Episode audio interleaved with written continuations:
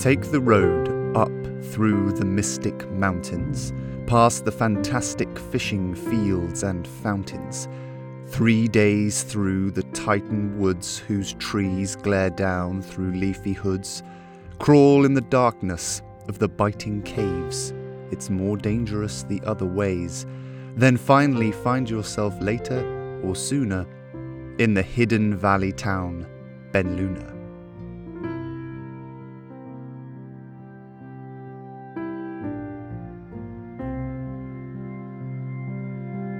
Cromwell Attercop had seen many strange things in his life. This tends to happen when you take an interest in the esoteric, the weird and wonderful things that lie outside the fringes of common knowledge tend to generate bizarre encounters and brilliant stories. But in all his years, he had never felt his interest and his fear so piqued as it was in this very moment. On a cool summer's evening, just outside a funny little mountain town, he found himself staring at a creature. His quizzical mind buzzed with a mixture of fear and excitement. It was big. He could tell that even from this distance. Its head, body, and teeth made it seem canine, but its ears, eyes, and tail contradicted this. Try as he might, he couldn't place it. Suddenly, it began to move. Its muscular, heavy body moved with surprising speed and grace. It took a few steps forward and put its feet into the pond in front of it. The water barely rippled as its large feet breached the surface. It moved with purpose, and without shifting its gaze from where he and Lillian stood. Lillian!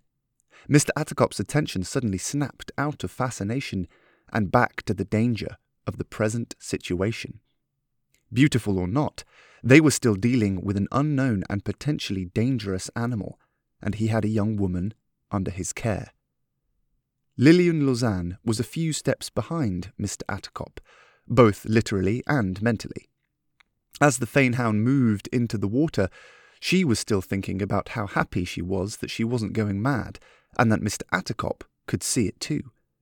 It wasn't until she noticed Mr. Attercop reach into his sleeve and pull out a vial of lunar essence that she realized they might be in danger.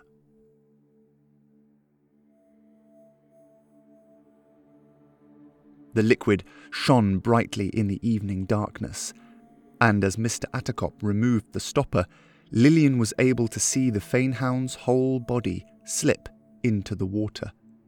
It kept its head above the surface and swam towards them with incredible grace.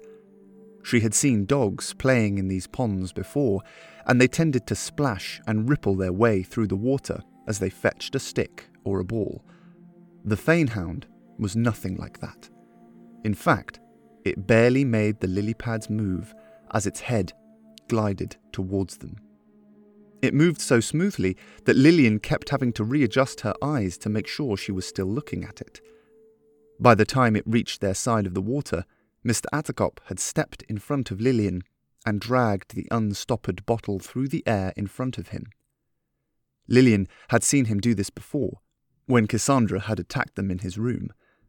And just like that day, Mr. Attercop placed his hand on one of the floating blobs of essence and, whilst drawing it back, crafted the liquid into a silver sword.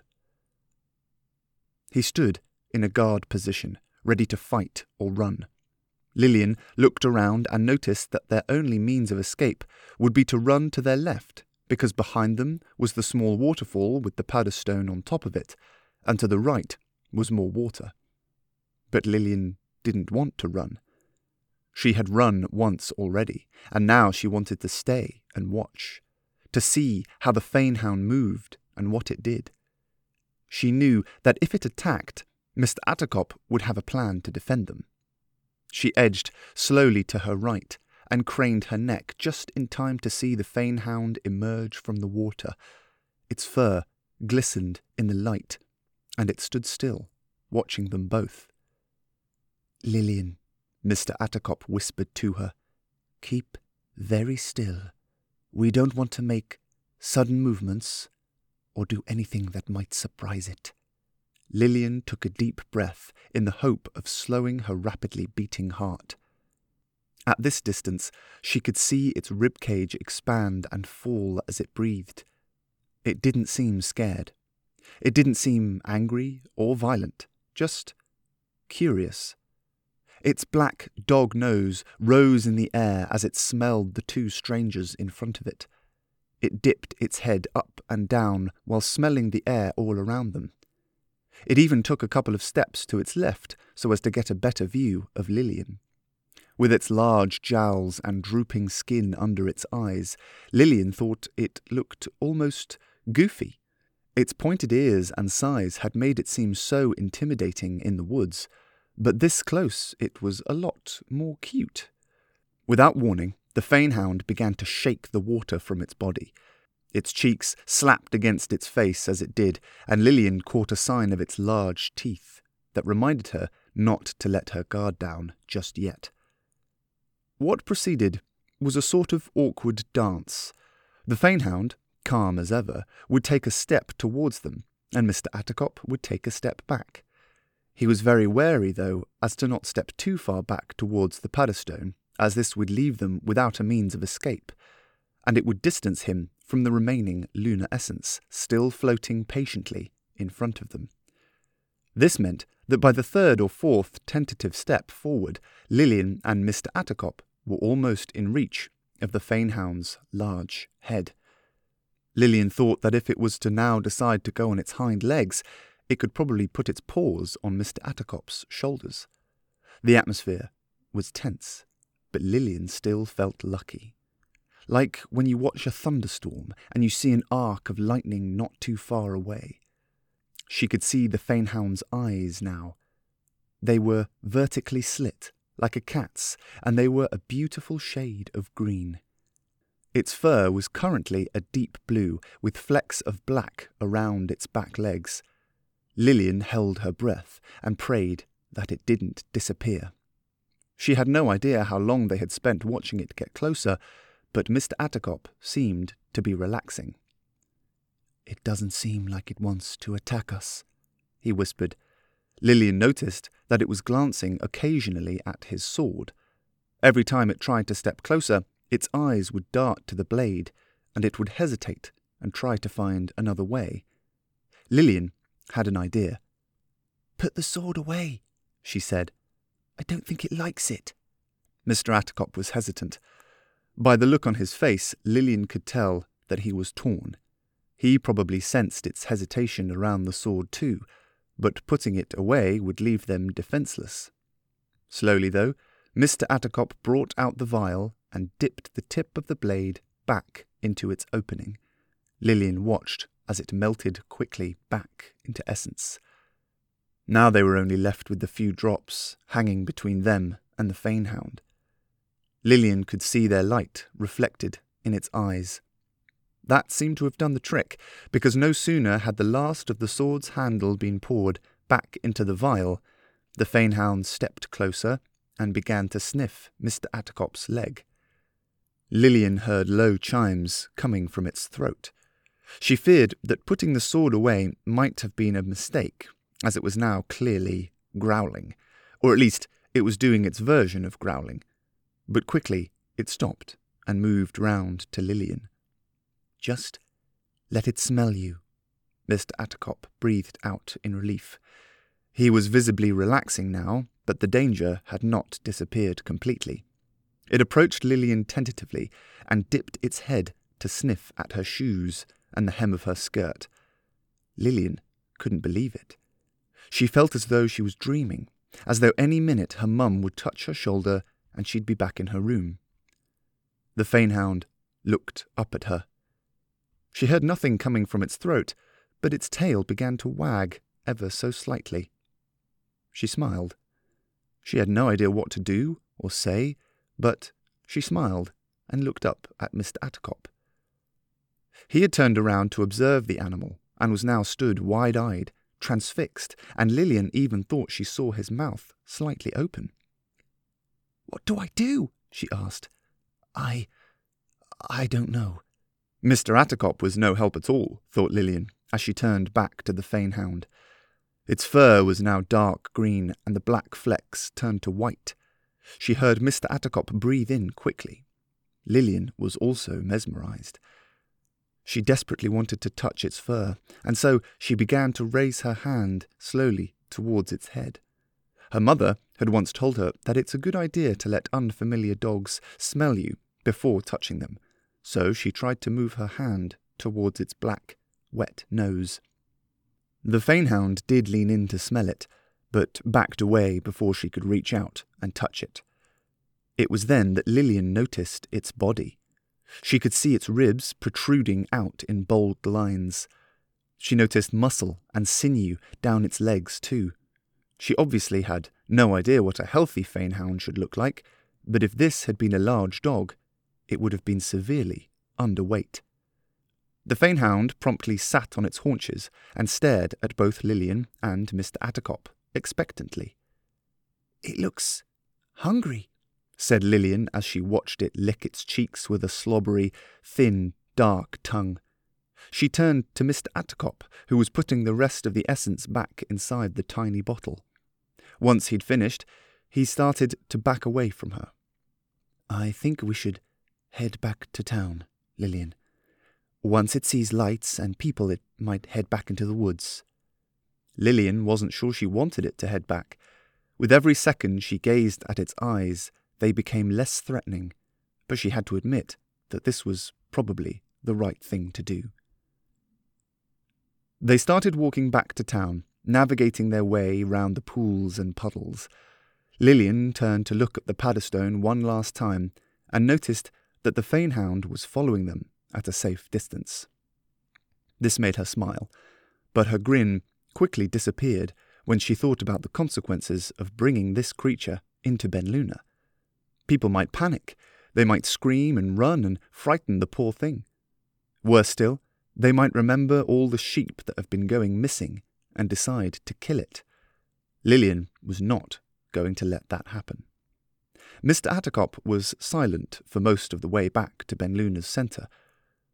Once the houses were so close that they could make out people moving about in the windows, he turned to look at the creature.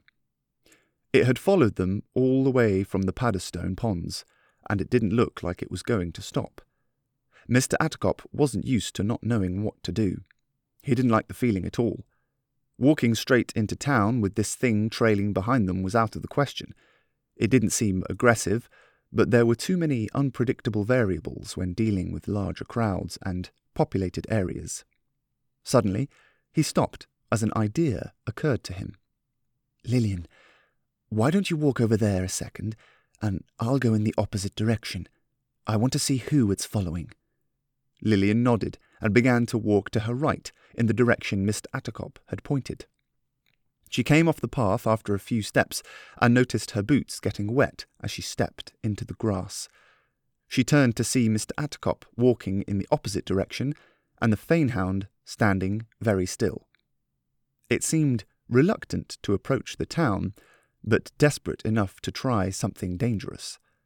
Lillian watched its eyes dart between her and Mr. Attercop.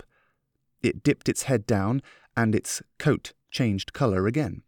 This time, it became brown, with a large patch of white on its chest. Lillian even noticed that its fur grew in length a little, so that it now looked like a dog's shaggy winter coat, as opposed to the wiry hairs it had before. Even its ears became fluffier, with little tufts of brown hair sprouting from the tips. After just a few short seconds, it looked like, well, from a distance anyway, a big, shaggy dog. Lillian relaxed a little. If it followed them through the town now, most people might think it a stray looking for an easy meal. Once the change had completed, it moved closer to Lillian clearly deciding she would be the one to feed it before Mr. Attercop. Lillian felt a pang of pride, but reminded herself that it was probably just hungry and hedging its bets. Mr. Attercop had noted the change and the decision, and in that short time had come up with a plan that should work. We have to assume, he said in a loud whisper, that it's going to keep following you. The Torreson house is closer, and I have food there. Hopefully, once it's been fed, it will leave us alone. Lillian knew that risking the journey across town to her house was probably unwise, so she nodded her head, turned around, and started walking down the little path to her right towards the Torrison house. Mr. Attercop followed her, casting the occasional eye back to their mysterious pursuer. He wondered if this was the right thing to do. He had considered shouting at it, scolding, and even hitting it in an attempt to make it leave them alone. But every time he considered that course of action, he remembered the large, sharp teeth hiding beneath its cheeks. For now, best to humour it and hope that it disappears. As the distance between them grew, he did note that at a glance it did look just like any other large dog. He crossed his fingers that no one would decide to run up to it and inspect it closely. Mr. Attercop wasn't quite past the shock of it all yet. He was sure that no one had ever seen or, at the very least, documented such an extraordinary creature. Yet, here it was, plodding along behind them like a common stray, sniffing at the ground whenever it passed something it thought looked interesting. The hour was late, so they didn't run into many townsfolk on their journey. They narrowly managed to avoid a small group of locals coming out of a pink door, and by the time they reached the Torrison house, Mr. Attercop was already trying to figure out what gave the animal its unique abilities. Getting the creature to the house was not a problem. However, getting it through the front door was an ordeal. Simply walking in and expecting it to follow suit did not work. Whenever Lillian and Mr. Attercop stepped past the threshold, the animal would sit down and gaze about, patiently awaiting their return. This won't do, said Mr. Attercop. The longer it stays out here, the more chance there is of somebody seeing it. He tried to get close to it in the hope of grabbing the fur on its back and pulling it in, but each time he got close, the creature would move a few steps away, dodging his hand at every attempt. Lillian left them to their silly game and headed for the kitchens. A couple of doors through the dining room took her into an ornate kitchen, probably the size of her entire house's ground floor. It was eerily silent as she walked past copper ladles, large knives, and worn down chopping boards on beautiful oak counters. The door to the larder was at the back, far enough away from the fireplace so that the heat didn't warm it up. The room was small and stuck out from the side of the house so that it purposefully didn't benefit from any heat generated from the main fires and chimneys. It was cold inside, and Lillian instantly found her prize. The carcass of a large chicken sat on the side amongst various uncooked vegetables. It must have been roast that day, because there was still a fair amount of meat on the bones. She tore off as much as she could and headed back out to the front door. When she pushed the dining room door open, however, she almost jumped out of her skin. Mr. Stepson stood there, candle in hand, dressed in a blue nightgown, complete with ridiculous sleeping hat. Lillian stifled a scream and then a laugh. Miss, he spoke softly. He'd clearly been getting ready for bed when the noise had disturbed him. May I ask you what you are doing, rummaging in the kitchen at this hour?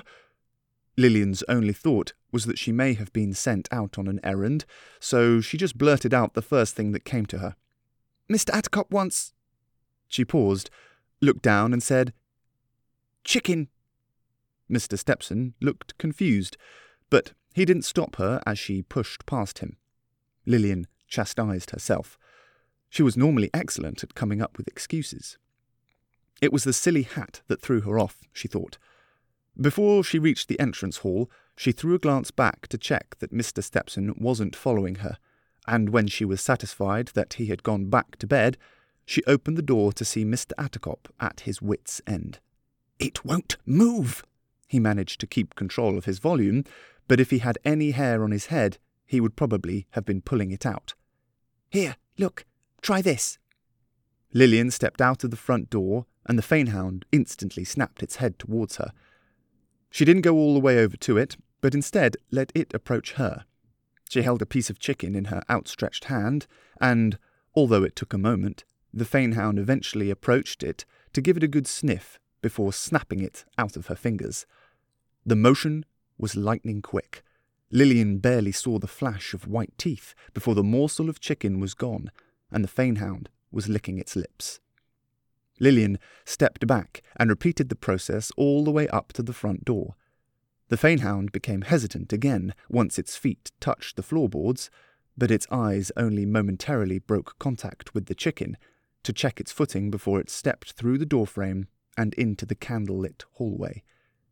Lillian could feel the vibrations in the floorboards as each of its large feet thudded down in step.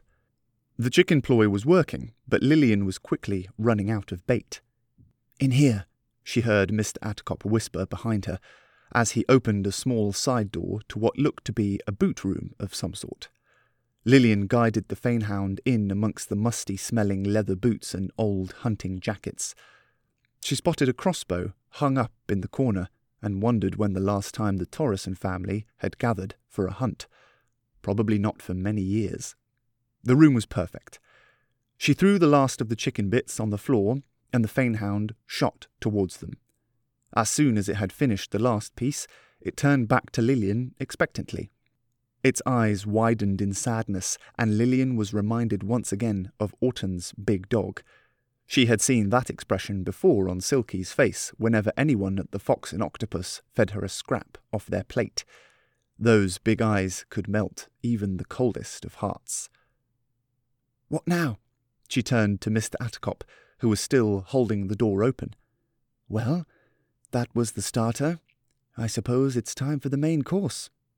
Lillian couldn't be sure, but she thought she detected a hint of enjoyment in his voice. She smiled widely and dashed back to the kitchen.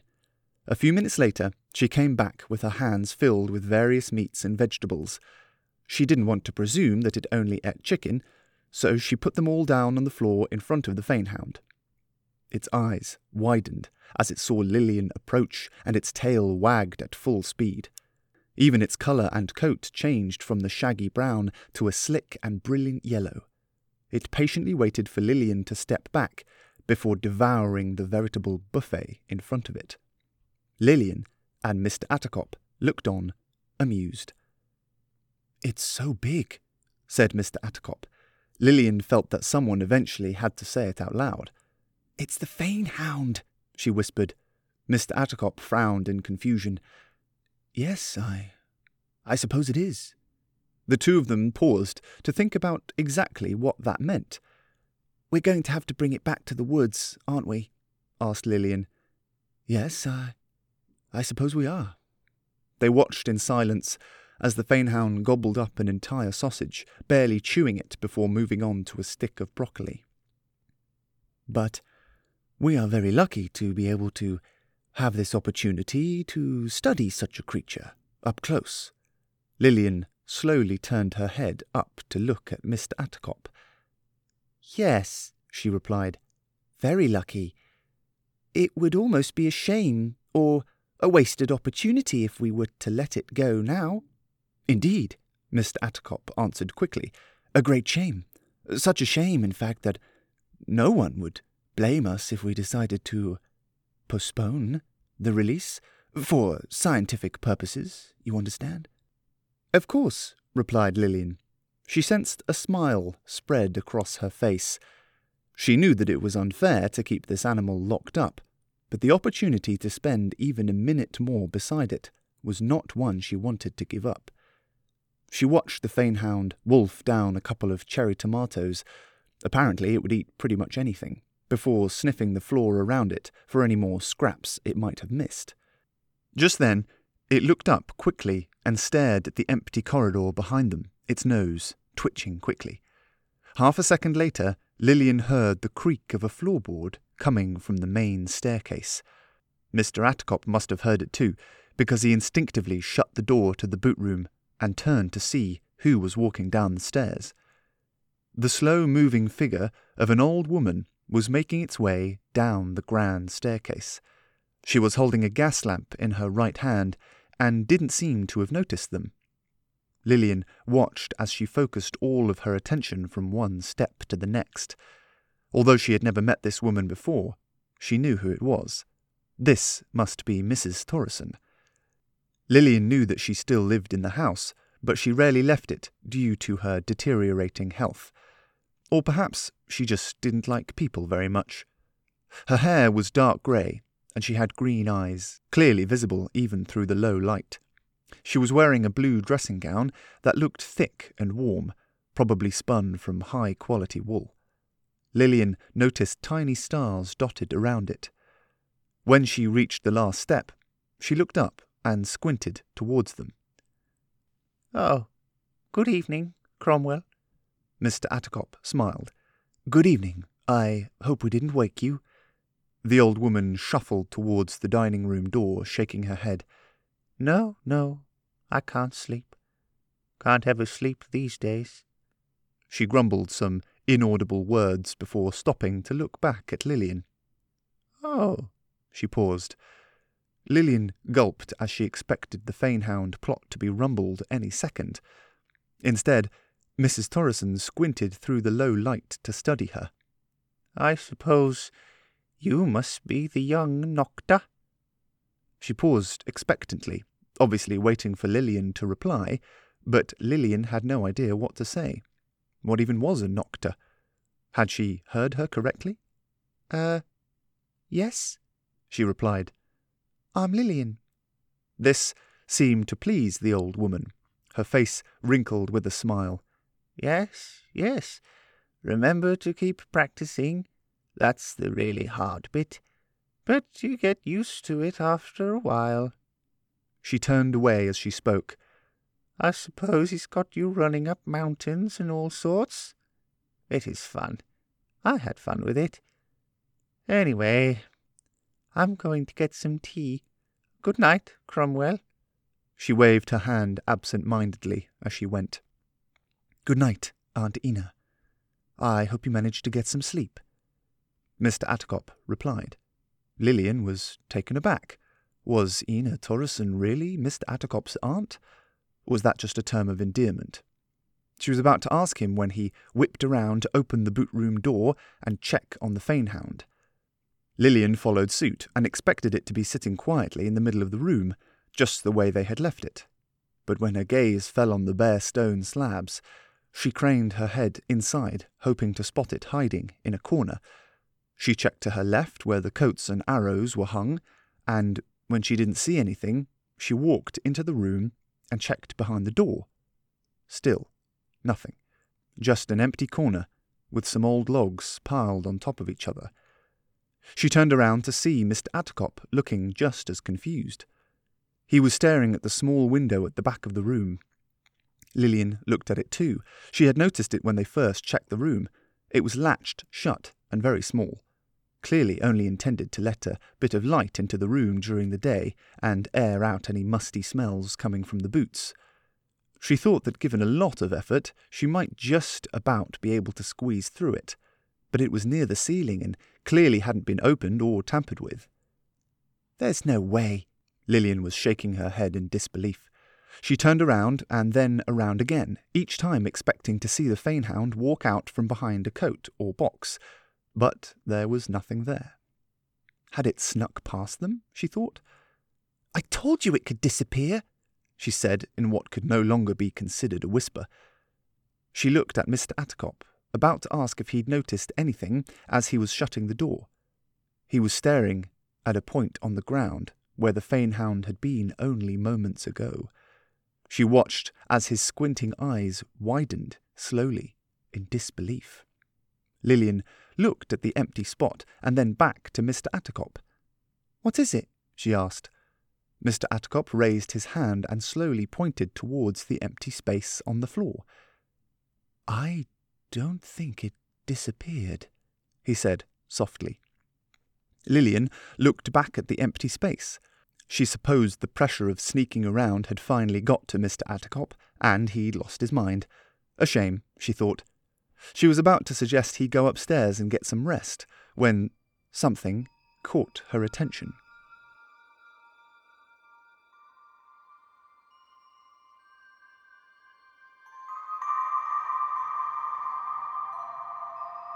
The pattern of cracks on the stone slabs seemed strange it was as if they didn't quite fit together, like when looking at a spoon bend in a glass of water.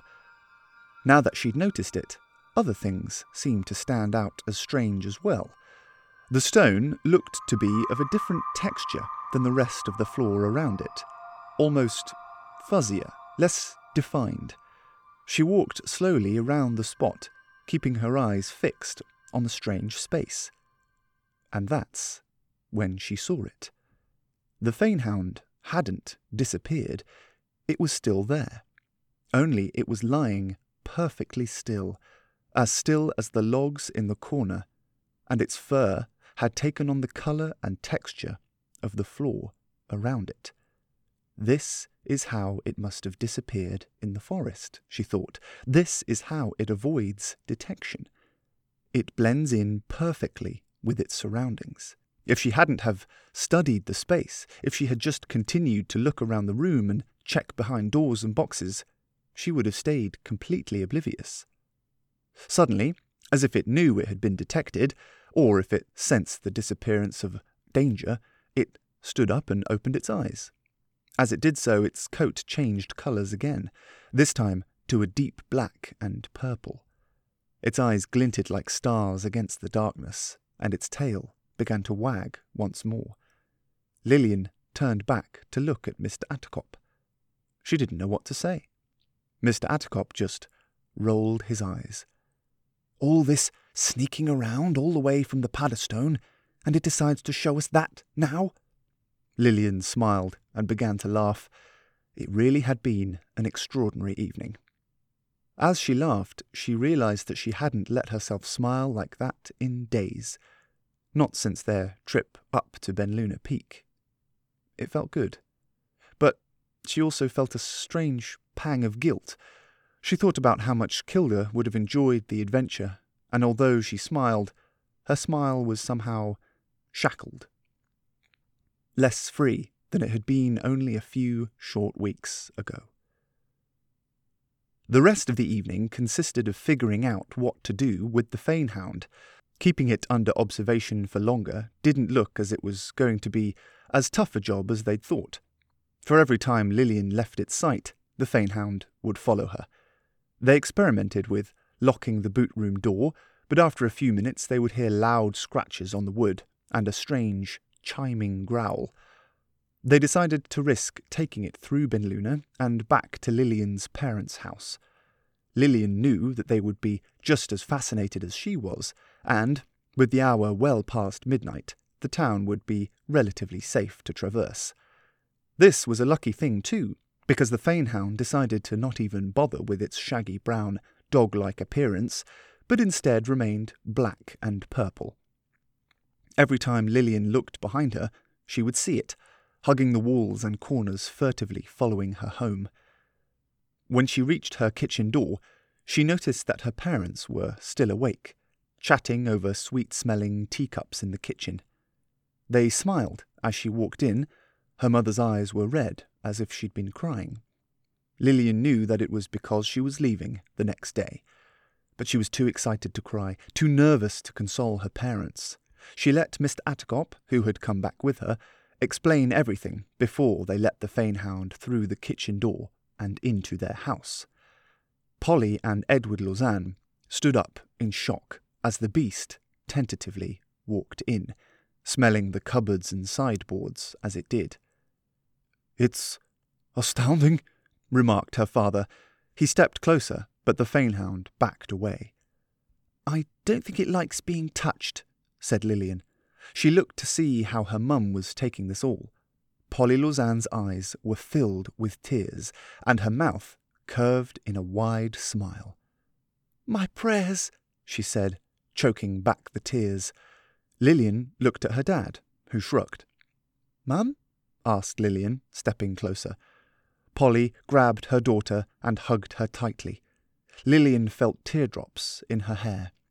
Yesterday, I went to the Stava and I asked the gods to protect you on your journey. I asked them to watch over you and when you left Benluna to make sure you returned soon and safe. And here she gestured to the great beast in her tiny kitchen, which was currently sniffing the teapot. Here is the answer the gods have given. I know it. I'm sure of it. Lillian smiled. She wasn't exactly sure if that's how prayers worked, but if the Fanehound made her leaving Benluna easier for her mother, she was happy. Mr. Attercop left soon after, giving Lillian instructions as to how they would leave the town should the Fanehound decide to follow her the next morning. That night, the creature followed Lillian into her room as she got ready for bed. Her parents had been unsure, but Lillian argued that had it wanted to attack her, it had had many opportunities to do so already. Besides, attempting to put the bedroom door between her and the animal resulted in scratched paint and strange sounds. And so Lillian got into bed and watched as the Fanehound, the big and beautiful beast, circled her sheepskin rug and lay down on it. As sleep took her over, a name drifted into her mind, as if from a dream. A pleasant dream with a whisper carried on a warm summer wind. Fritha.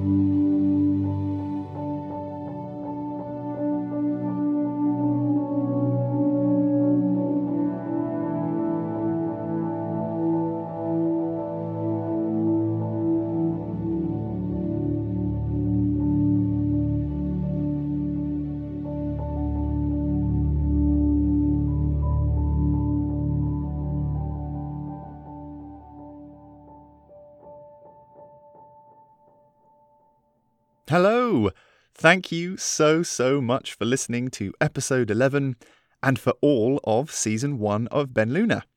I've been Simon Mader, the writer and creator. The music was by Tom Figgins. We have many plans for Benluna on top of season 2, including a live show, hopefully happening in the UK near the end of the year. If you want more details about when season 2 is coming out, then it's best to follow us on Twitter or Facebook at Benluna Podcast. I can't express how happy I am at the reception from everyone. And if you do think you have friends who would enjoy Benluna, please let them know. Remember to keep checking back for season two, shouldn't be more than two or three weeks away. Thank you again. We will see you very soon for The Journey to Fridos.